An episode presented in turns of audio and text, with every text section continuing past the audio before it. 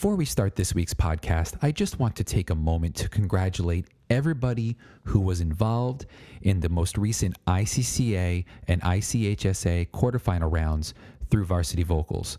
Everyone at Varsity Vocals, Amanda Newman, all the way down to all the judges, everyone, all the producers that put on all of the live streams, even with technical difficulties. Shout outs to all of you and to every single performer and group who put together a video. The talent is just phenomenal, and it was amazing to see all this great work put together. And I congratulate all of the winners, all the individual awards that were given out, all the groups moving on to the semifinals, but just everybody in general who took part in this you deserve all the congratulations in the world. You took something and you made it beautiful. So kudos to all of you. Let's take it away, Michael. On this episode of the ACA Education Podcast, Justin speaks with Dr. Jason Tramm, Director of Choral Activities at Seton Hall University. Jason discusses the changes he's seen in the performance world over the last year due to the COVID 19 pandemic. Let's get ready. It's time for some ACA Education. It's the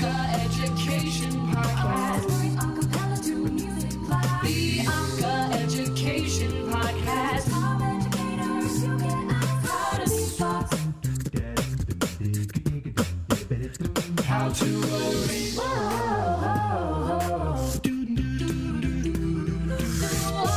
Education Podcast. Education Podcast. Education Podcast. With, with Justin Glodish. Hey, everybody, it's Justin Glodish with episode 32 of the ACA Education Podcast. This week with me, I have the Director of Choral Activities at Seton Hall, Dr. Jason Tramm. He's also the host of his own podcast called Music Matters. And it's a podcast that actually is focusing on everything that is going around in the world right now with COVID and how it's affecting musicians within the industry.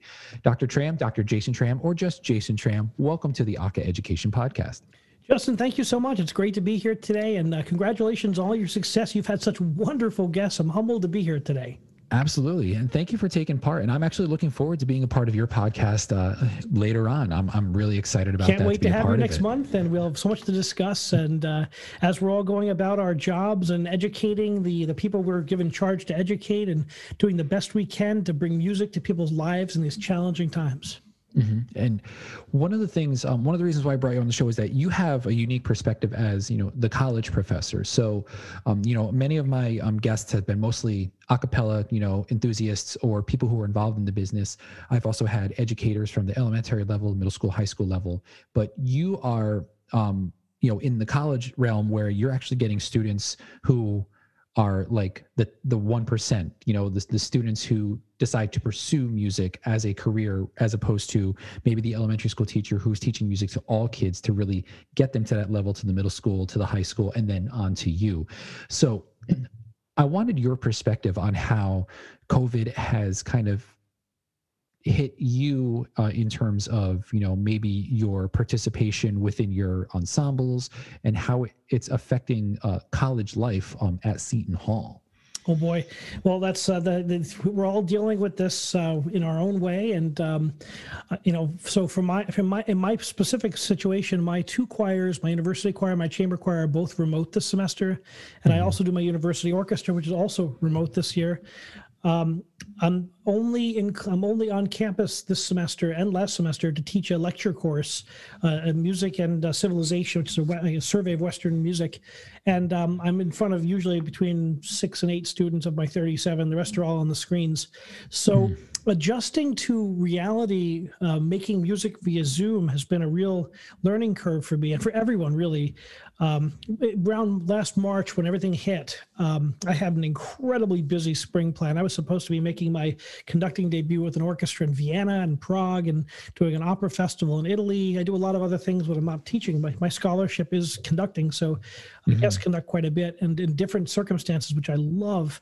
And um, you know, after I'm done teaching for the semester, I just I do lots of other things, and then I come back recharged, ready to bring that to my students. And all of that, of course, turned to nothing. So we had to cancel all the plans, and um, and then I had to. Re- we all have to go through this kind of um, philosophy of why do we do this? Because we're not doing it for the performance. We're not getting that performance rush that we all love because at heart we love to perform. We love to share that with our students. So it really becomes about the pedagogy and really saying, why do we teach music? Why do we engage with music? Why is choir music important? How can we bring this love and these and in these challenging times? How can we share what we love with our students and keep our communities together? That's really the most important thing. Is this period's all about keeping our communities together and then bringing the joy of music to people however we can. So I struggled with how to um, engage choir rehearsals via Zoom um, because of obvious limitations. Right. But they can, I can work with them, but they can't hear me, and I, they can hear me, but I can't hear them, which is really strange. Like Yes. so, and they, they and we did lots of virtual choir projects. I have two choral societies, and I got to experiment with my two choral societies before, and then I had a whole summer of. Uh, I'm the music director at a, summer program called Ocean Grove, where I've got a huge choral program all summer, and um, I did 20 virtual choir projects with my son. who wow. Does the editing? We were doing weekly choir anthems that were broadcast out for over 2,000 people every week. So we would get people from Australia participating. We got people from all over who, uh, well, the interesting thing was that people could participate from anywhere. So we got some interesting people who I'd never met before. I would have them submit the files via WeTransfer. And then I got this uh, email from someone from India that said, this is not allowed in our country. I'm like, whoa. So we had to find another way to deliver the files and you know things I never thought I would have to learn um, in my mid. I just turned 46. I never thought I'd have to learn all this technology, like how to make music. Uh, I've been doing rehearsals now for 25 years from professional conducting, and I've done, I had to reteach myself what it means to be a conductor now. Yeah, and I, I think that goes without saying that that's pretty much all of us. The reteaching and the relearning of, um, or learning for the first time, a lot of this this new technology. Um, you know, you've made mention of being able to work with your students in a remote setting, but not being able to hear them because of you know technological limitations in terms of lag, um, you know, or um, Wi-Fi strength or whatever it may be. That you know your students might be a split second off from each other, and it's just it's a cacophony of chaos. I mean, I have sixth grade chorus kids, and I, I can tell you we've we've tried it just to hey, let's see what this sounds like, and it, it turns into like giggle fits because it's like oh my gosh, that's like really yikes. We But call it it's musical impressive. whack-a-mole. You have to put Yeah. mute, mute, mute. Someone forgets to mute it, mm-hmm. the whole thing falls apart. Oh yeah, and you even mentioned you know the, the- the fact that you were able to put together you know 20 plus virtual choir videos over the summer and you know work with all of these different groups that you do. You're still you're a busy man. You know like that it blows my mind. Like how are you able to still control and maintain everything that you do with the limitations that we have because i know of a lot of friends and colleagues who um, you know we lost our at least in our high school we lost out on our high school musical.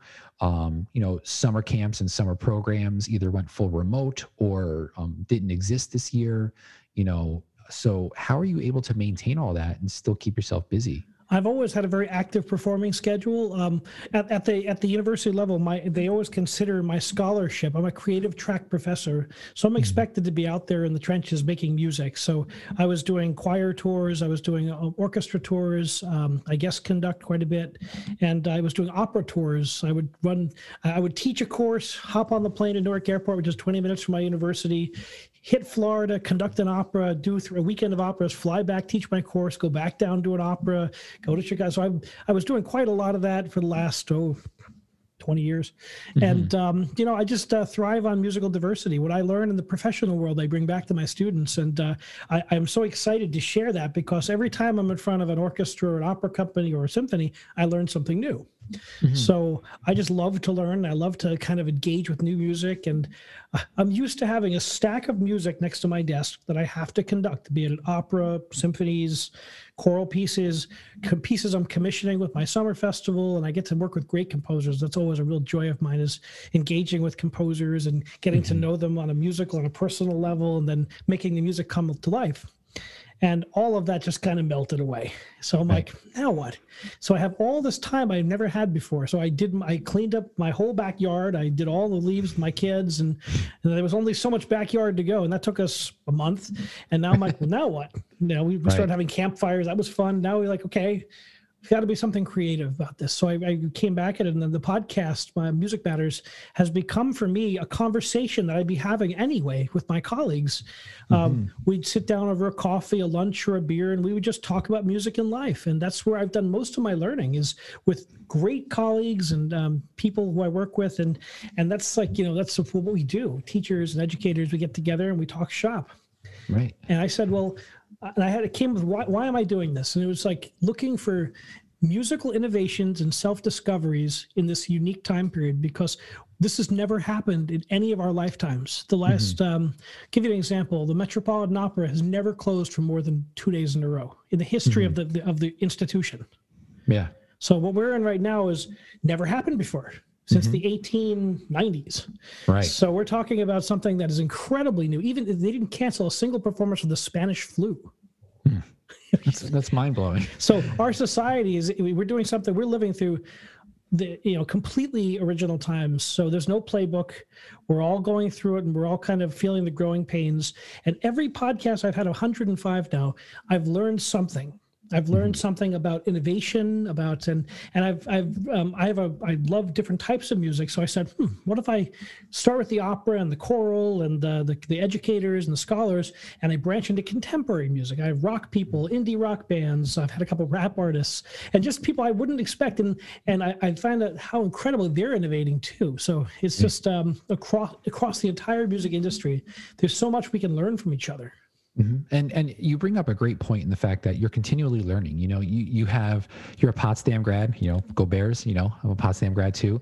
You know, Hart. I also went to Hart, Hartford. Um, but you also, you know, Rutgers University. You know, you are you know well educated, but we're always learning. We're lifelong learners, and And that's uh, whether it's um, these days, even when I'm not doing music, I love to watch documentaries.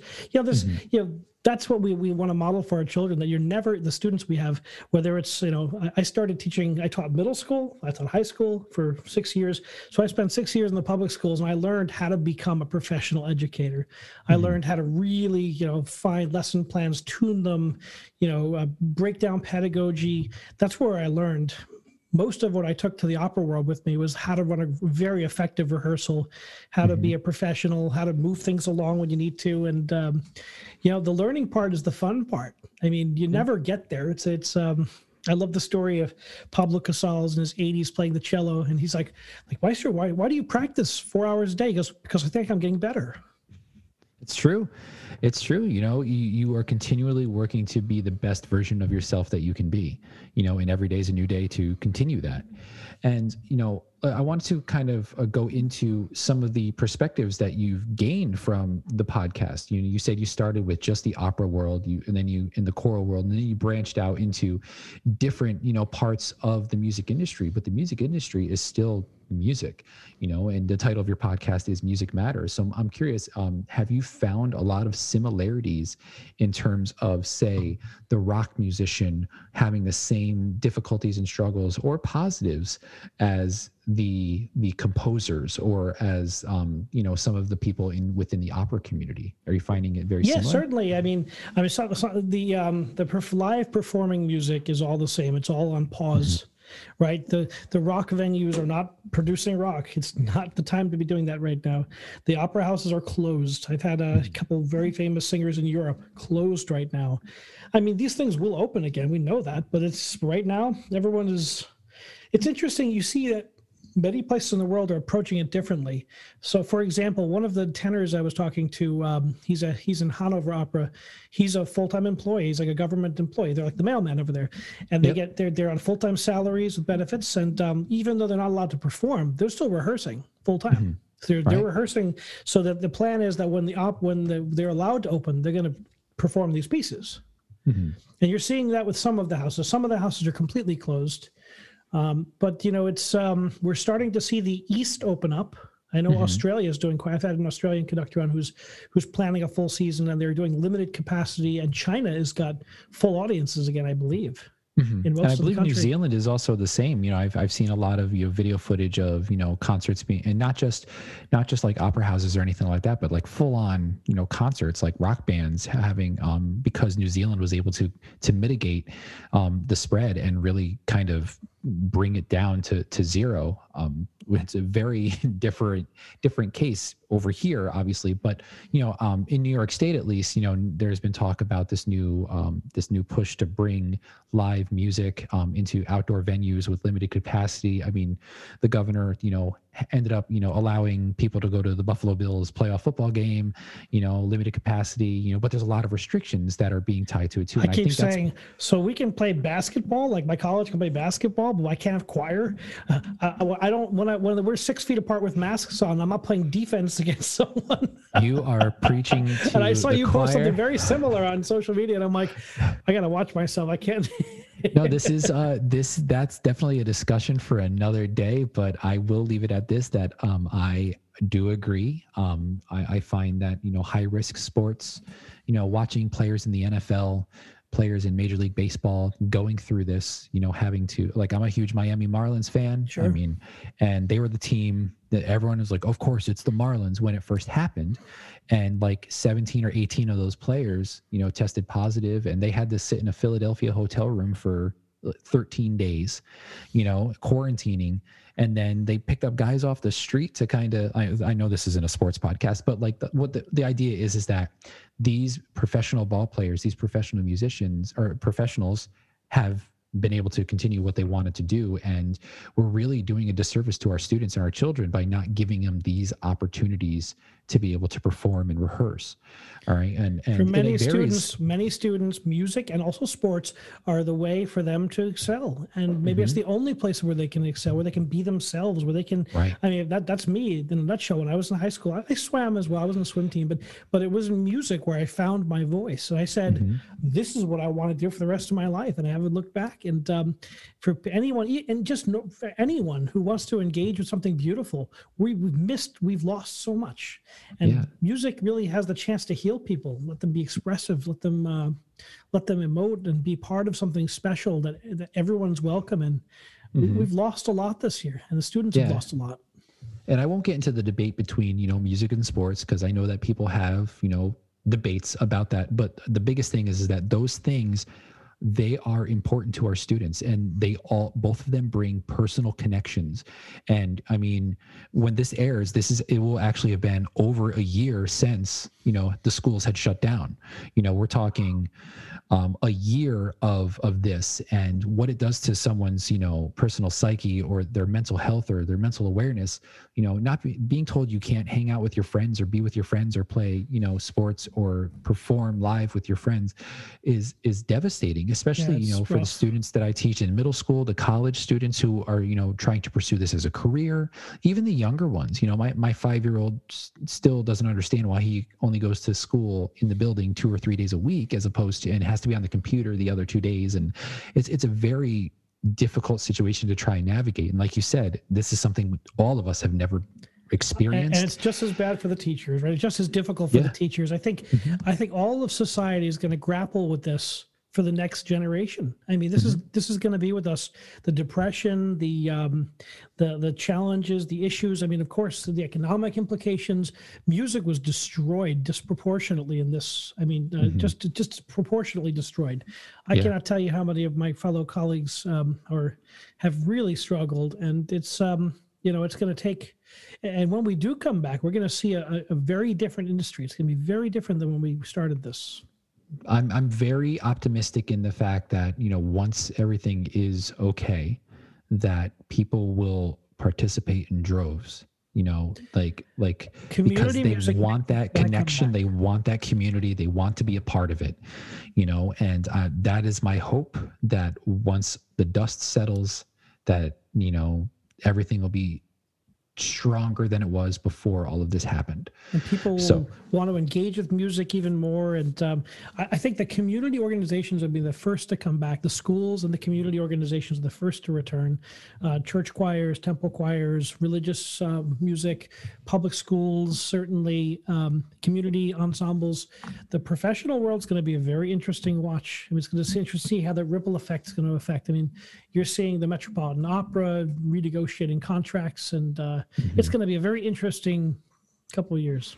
Oh yeah, and and I mean the landscape, just the whole music landscape has changed too. I I can tell you that you know since this has happened, I've become an avid um, TikTok user, social media user. But you're I'm finding that a lot of artists are utilizing social media to their advantage, and it's changing the music industry in the sense that they're able to still record and still produce, you know, some quality music and still, you know, they might not have that live piece but i've also seen you know people like dave matthews band performing in his garage cool you know for? Like live streams and and and things like that and people are watching and this is and it's free you know and it's it's giving us the opportunity to still connect on a virtual level which i i think will continue to happen in some way shape or form once everything kind of um the dust settles as i said there are silver linings in this. I mean, Mm-hmm. things that we we could only do in person in the past, I think, are going to very um,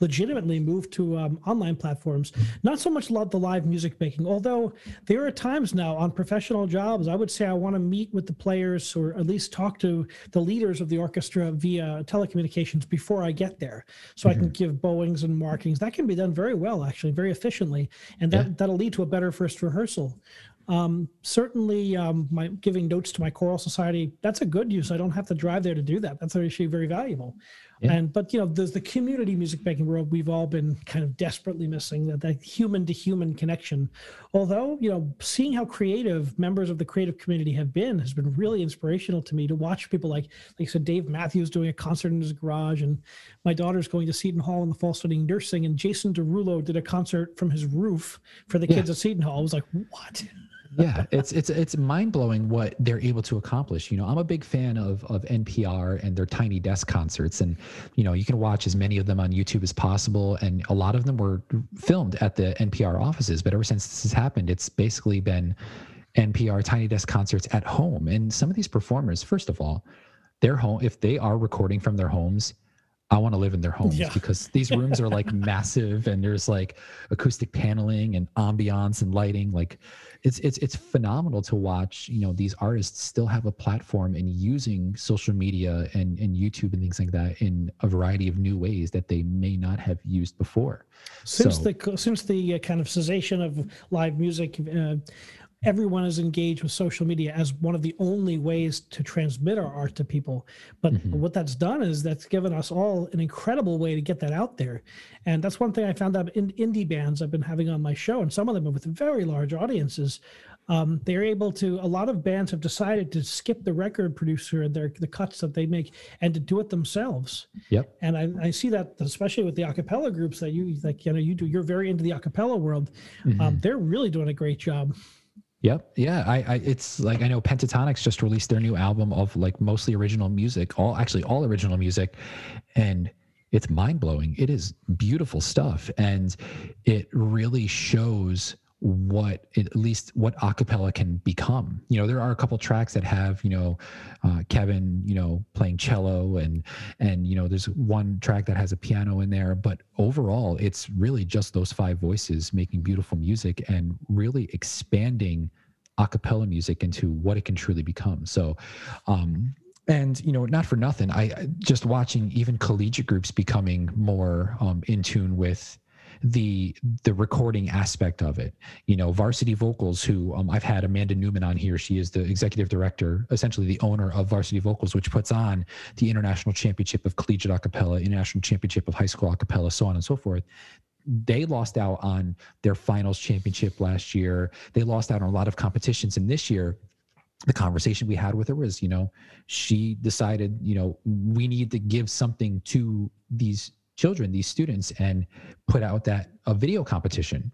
You know, so all all of these colleges and high school groups from across, you know, the country are putting together audio and video. And one of the stipulations was you have to do it yourselves. You know you can't hire somebody to come in and do it for you. So a lot of these groups are really learning how to use apps like you know soundtrap or using logic or you know final cut pro and all of these different editing softwares learning it on the fly to really and that's a new skill that you're Oh, learning you it know takes a long time to develop those skills i know we've i've had to do quite a bit of that and it's um, Yeah. but what what you know any way we can keep people singing it's valuable Mhm. we need it You know, we Yeah. need to we need to be engaging with music, and and so do all of the choirs and the a cappella singers and across the country in every genre.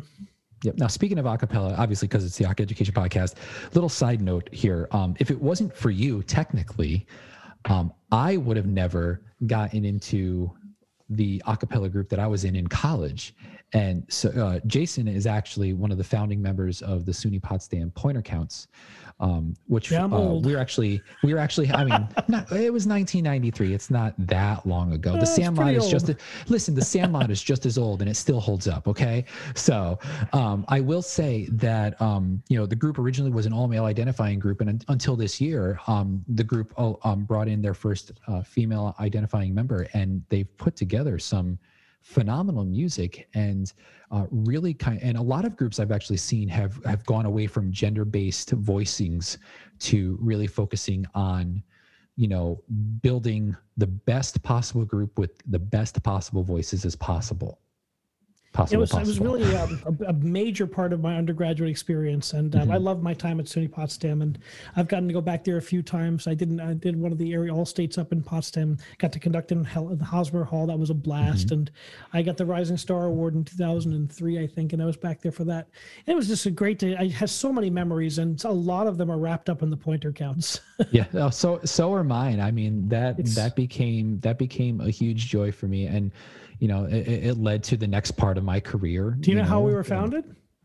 uh, I believe uh, you actually, it was a group of Phi Mu um, Alpha um, buddies uh, were, I don't know if they were, they were doing barbershop or I'm, I'm trying to we remember started the story, doing but we, yeah. this is my freshman orientation i never forget this um, it was freshman orientation my, it was the before we even started classes and a couple of the Phi Mu brothers sang i think it was kyle hayden and brian huff would be my big brother my fraternity in Phi Mu alpha i was i was there then as well and Mm-hmm. a couple of it we just got together and we were harmonizing in the basement of knowles hall because there's beautiful acoustics down there in the lower Mm-hmm. Oh, yeah. room and um, we were joking around that what would be a good name for the group. And i, I think i remember this uh, so someone said uh, speed queen because that was the name of the dryers. Like i don't know if that's a good idea. Okay well speed queen on the that was a joke. And and then we were thinking counterpoint pointer count and i don't remember who actually came up with it but it wasn't me. But uh, i was one of the high tenors of course. I was uh, one of those very high voices always.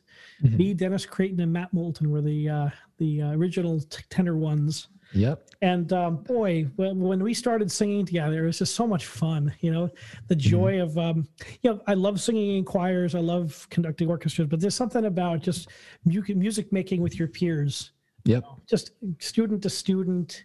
It's, um, it becomes like, um, uh, not a fraternity, but it becomes a very special social bond. It is definitely a brotherhood of sorts. Yeah. And one of the things that I loved about um, the pointer counts, and this can go for all the listeners out there a part of any a cappella group they've ever, you know, been a part of. It's it's the joy and ability of making music your own, your own. You have this own personal connection. You know, I mean, I love choral music, I and but you know, you're really tying it to something that someone else has written for you already. Whereas a lot of the arrangements that you know come through um, were mostly done by members of the group. You know, nowadays there are a lot of arrangers out there who, you know, for a nominal fee will arrange something for your group, and they do they do a great job too. They really have that Yeah, it's amazing. consult with you. I mean, for Um, what I've seen in the industry, what, what you people like yourself are doing is Hmm. so much more advanced than what we were doing in terms of like the arranging part of it and the uh, resources, the vocal percussion. I mean, we started that. We, we did. We, there was some of that there, but it's now. I, I watch like the groups that I watch now. I'm like, whoa, Yeah. it's really advanced I a feel lot. I feel if I went and you know went and auditioned again for you know the college a cappella group, you know, I don't know if I'd get in this time around. You know, it it really has evolved into something something big, you know. And you know, you you bring up Brian and Brian uh, Huff, which is awesome because you know I was just on the phone with him the other day, and he's looking to do his he has an annual invitational at his high school that he teaches at, and he's looking to do it uh, virtually this year. So he was like picking my brain about that, and I I got excited about that. And you know, Dennis, you know, Dennis is a great friend of mine. You know, Matt, Matty Mo. I don't know. Uh, I know how he's doing. I haven't talked to him in a while, but He was at SUNY Potsdam for like my career, your career, someone he else's was, career. yeah. He ended up he, he he ended up coming back. Um, but it's it's amazing. He was that, my you know, roommate in college. wow and and we're we're talking you know there's there's years apart between us but we have those connections partly because of the pointer counts you know that brotherhood remembering those original members guys that were in the group 5 10 15 years later you know it's it's that connections uh, those connections that you make we will never So- forget some of the recording the first album in the jail. That was fun.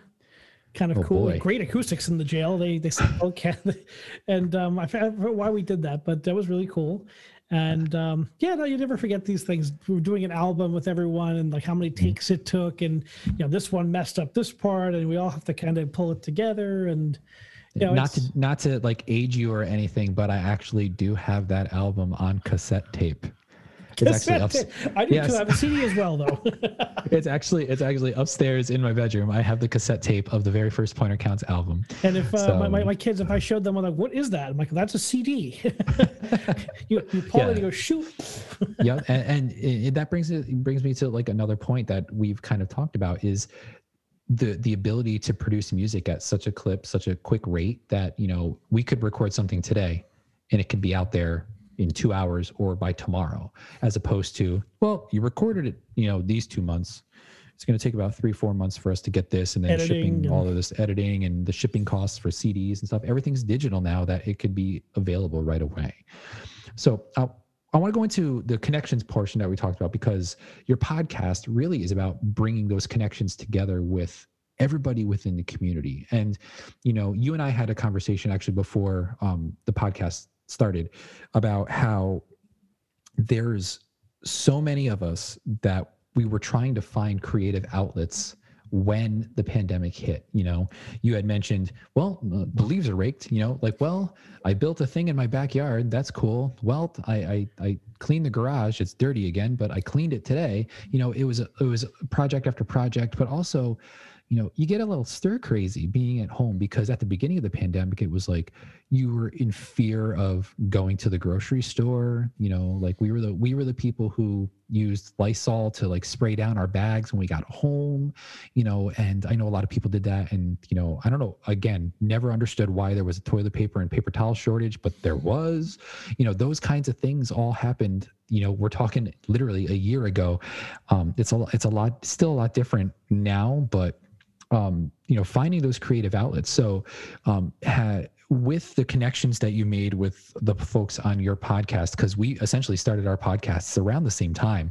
Um, what are some interesting things you have learned about your guests and the connections and the creativity that they have come up with during this time? that the creative the, the creative people the members of the creative arts community will find solutions to make art happen it's not about getting paid which is of course what we need to do but it's not about that because um, I, I know i know singers and leads at the metropolitan opera who are working landscape jobs now they won't say it but they are Right. and the, the- everyone's doing something to get by you know luckily I, I'm, I think i'm very thankful for my teaching position and um, and uh, even though I've lost a lot of my income this past year with a lot of my guest conducting and my other activities, you know, I've, I've been able to maintain through my teaching and my, my organizations I still conduct. Creative people will create.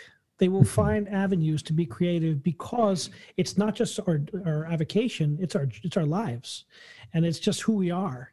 And um, you know, whether it's online, there's like mastering online platforms, whether it's um, you know filming operas and doing them remotely whether it's uh, finding ways to uh, connect uh, people on different continents to do recordings. I mean there's limitless possibility and people have been so creative and so supportive of each other.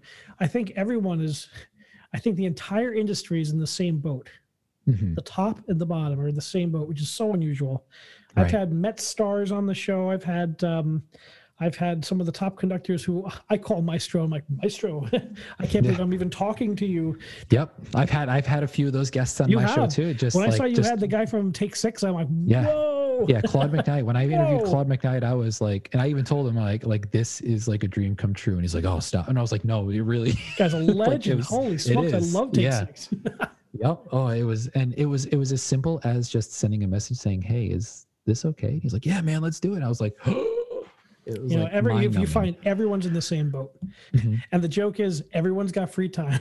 yeah it, they, More or and, less. you know that's that's the basic i understand that i've gotten from a few of my guests too is you know everyone's got the time and you'd be surprised you know it's it's giving you the opportunity to connect in a new way and and talk to people that you've never you know talked with so and I find though I love the podcast format, which I'd never really engaged with much before COVID, but now I'm Mm. really a big fan of because you know an interview on TV is nice. Here are your talking points. Don't stray.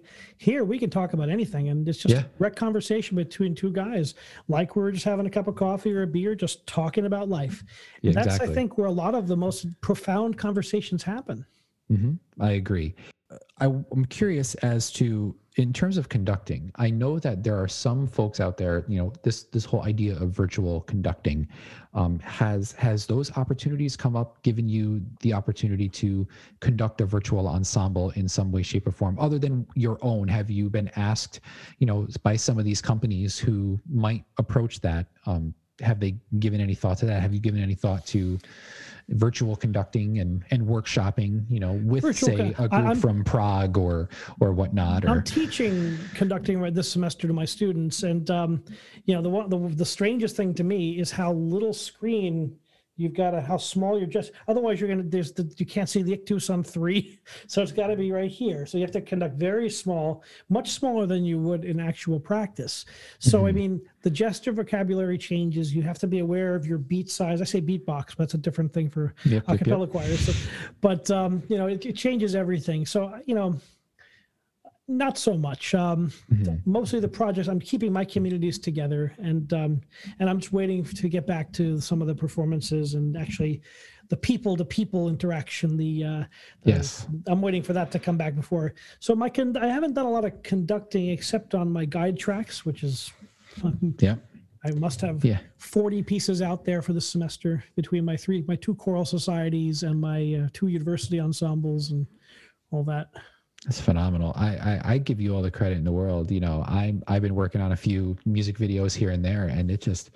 And uh, you you said you have your son help you out with all that editing and and, and stuff. He does more than how I think he does most of it. So Yeah. you know, I, I like he I sit with him at the end of the he's he's got really good he's a musician so he's Yeah. a jazz guitar player so he's got really good ears and he's been singing since he's a kid so Mm-hmm. um you know he knows the basics he knows like he'll take each individual track edit it put them together into sections I come in I work the sectional sound and then we put them together and I, we do the mixing but I'm sitting next to him so we kind of get a you know I, this is I want it to sound like the group would actually sound more or less I don't want it to sound like an R&B album you know, with auto tune I want it to sound like what they might sound like Right. so that's what I do, and then and then we put them together. And I tell everyone every virtual choir project's like taking a puzzle that you don't have the picture of, tossing it on the floor, mixing it up, and then trying to put it back together again. Oh yeah. And have you found that um, in terms of your students, because I've always been curious about this, I know that some people have different experience in terms of this, is um, when your students submit recordings and they submit their videos, um, is it evident that they are practicing and and working hard? I, I mean, I, I'm I'm not saying I'm You not know- asking you to like throw your students under the bus here, but like it it you know you mentioned you don't want it to sound those, auto for tuned. those who are soloists, this is a mm-hmm. good time to be doing it. For mm-hmm. those who are the the not the not, I'm not the like you know. For you and me, it would be probably be great. We want to sing. We are we're singers. We're musicians. I love to challenge myself and get in there and record them. A lot of my students are are they're non majors. They're um, just general members of the population. Some of those students are extraordinarily talented. They could be music majors, but they want to be diplo- diplomats or nurses or business people.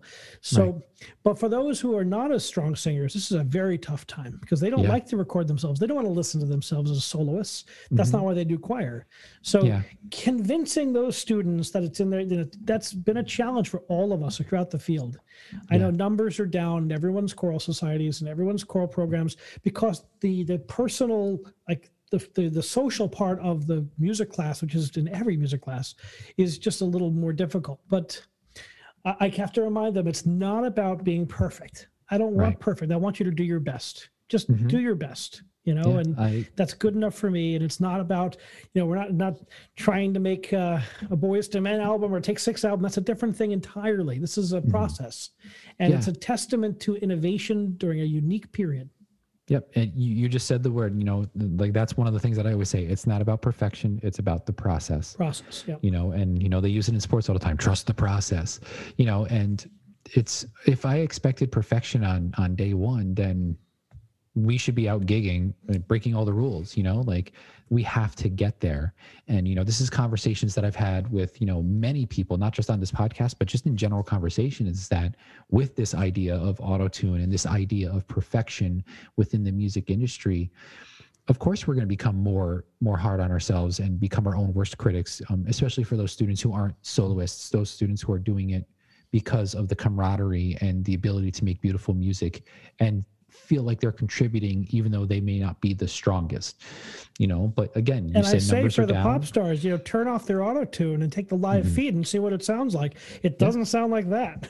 Yeah, and you know, and this was a great debate that we actually had about the Super Bowl halftime show this year with my students, my seventh grade general music students. Is, you know, a lot of people, and even my, you know, even my friends, my colleagues who are my age, were um, very, they were very split as as far as um, the Weeknd in, in his performance for halftime. And like, I give him credit in in the sense that he he didn't auto tune his voice.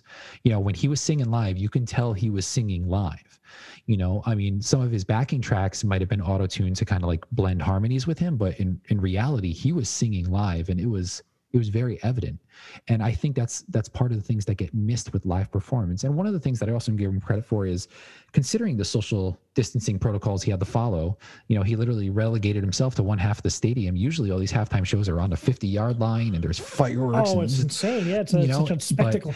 yeah and he he was able to to maintain it all on his own he's not the flashy dancer like bruno mars and you know he's not about going above and beyond in terms of what he's going to look like like say lady gaga or even prince for that matter you know? He but you know it wasn't the greatest halftime show but it wasn't the worst. But i i, I give him all the credit in the world for being able to go out there and give us essentially what is the the very first live televised performance in a year you know I didn't and realize think that any of those performances were live. I thought they pre-recorded all of those performances, hmm. at least for many. I- years.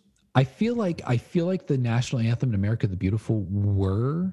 Oh, then again, the the, uh, the national anthem was very different this year with Eric Church and Jazmine Sullivan because Jazmine just riffs like it's her job, and she is just so phenomenal. For, I thought it was a weird mix to begin with, with you know a country star like Eric Church and this R and B superstar like Jazmine Sullivan, but they made it kind of work. But unless you know she was able to remember her, her riffs exactly then then i don't know but um but i thought her did a great job with america the beautiful as well but but yeah the Weeknd really really sold that halftime show and you could tell he was doing it live and Well, I, we want more of that a lot of these guys are really good. You just, you know, I, I wish we could hear them more. I, I tell my students, I when I teach the music and civ course, I'm like, you have to hear live artists because mm-hmm. then you can really see what they can do. Like they can, I, I like to play like um, I play folk songs. So we were listening to, go talking about classical music coming from folk music and the roots, and um, we're listening to um, Ed Sheeran sing a song with the guitar, just live, him and the guitar. Yep. The boy can sing. You know, he's got a Yeah. great voice. He really can be very expressive, and um, and we compared that to like an operatic interpretation of the same song, and we talked about genre and style, and um, you know, it's just it's just an interesting point of departure that you watch some of these singers sing live. Some of them are really excellent. Mhm. Yeah, and you know, I actually I find that some of the the stars that have that got their start in like YouTube, like artists like Tori Kelly, even Justin Bieber or Shawn Mendes, who were all discovered via YouTube, they were discovered because they can sing. There's talent there, yeah. you know, there's talent there, and when you go see them live, like actually Tori Kelly was just on The Masked Singer earlier this year and blew blew it out of the water. Like you can tell there's talent there, and it's not there to sell records; it's there to you know showcase the talent that's there. Well, So- we keep on uh, encouraging that talent and promoting it, and uh, in all its forms. Uh, I'm a, f- a firm believer in that. There's uh, there's you know two genres of music, good and bad. Like you know, always get you know aim for the best of it, and um, you know cultivate the best, and uh, and let it let it rise. And I think you know that's a that's a great spot to to pretty much bring us to our conclusion on the podcast is that when it comes to down to it, it's bringing out the good and bringing out the creativity within us and just continually trying to push ourselves to be better versions of ourselves every day right That's a great lesson for our students, and the you, they they watch everything you do. mm-hmm. And if they Yes, see they you do. doing that, if they see you doing that, they model that, and um, you know, is to be the best model you can be for your students. Yep. And and as as many of us know, the plan may change every day, every, Every minute, hour. every hour, but never show that. You know, like you, they all understand that this year is not a a normal year, and we're all going through it in our own ways. And the best thing we can do is support our students, and again, have them become the best versions of themselves. Well, keep on. Congratulations on all you're doing here, and you know, keep on finding those those ways to meet that meet those challenges because it's so important for that generation, next generation, who mm-hmm. need to feel love. They need to feel the the power of music more than ever. And Yeah. it's ironic that at a time when uh, the economic um, the economic situation is so dire, and then the arts are always on the chopping block 1st mm-hmm. That's when we need the arts the most Right. keep the music alive. It's Yeah. um, it will come back. You know, there will be live music again. Mm-hmm. Humans are very um, very resilient creatures, and whether it be the plagues in the Middle Ages or the Holocaust or World War II, I've had. Uh, I've had uh, musicologist talk about the uh, the return of music after the, the Black Death, and I had Mm-hmm. a Holocaust survivor that I'm very close with, who's in her 90s, talk about the return of music in Poland because she was in a concentration camp, and then studied musicology and how how society rebounded and how Mm-hmm. like there's an outpouring of emotion because people have to engage with the arts. We're going to see that on the other end. Yeah. Absolutely. It's going to be different, but it, we're going to see it. Absolutely. Jason Tramm, it has been an honor to have you on the podcast this week. Uh, thank you so much for joining me. And uh, this was a great discussion. And um, if you're interested in anything that uh, Jason had to say this week, uh, his podcast will actually post it in our episode description. So you can check him out there.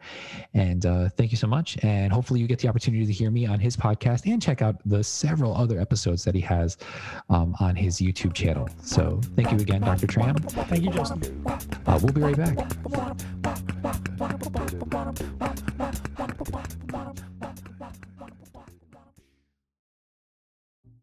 There's no denying the wealth of experience and knowledge that Dr. Jason Tramm has. So I'd like to thank him once again for joining me this week on the Aca-Education Podcast.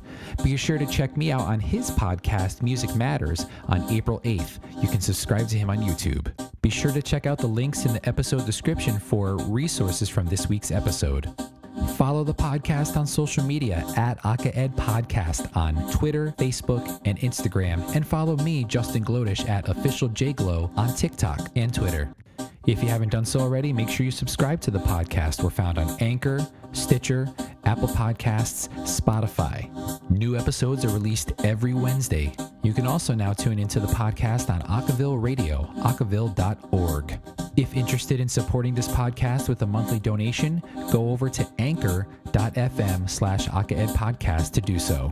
And if you ever have any questions about the podcast, suggestions on future guests, please email me at acaedpodcast at gmail.com or leave a voice message on the Anchor website.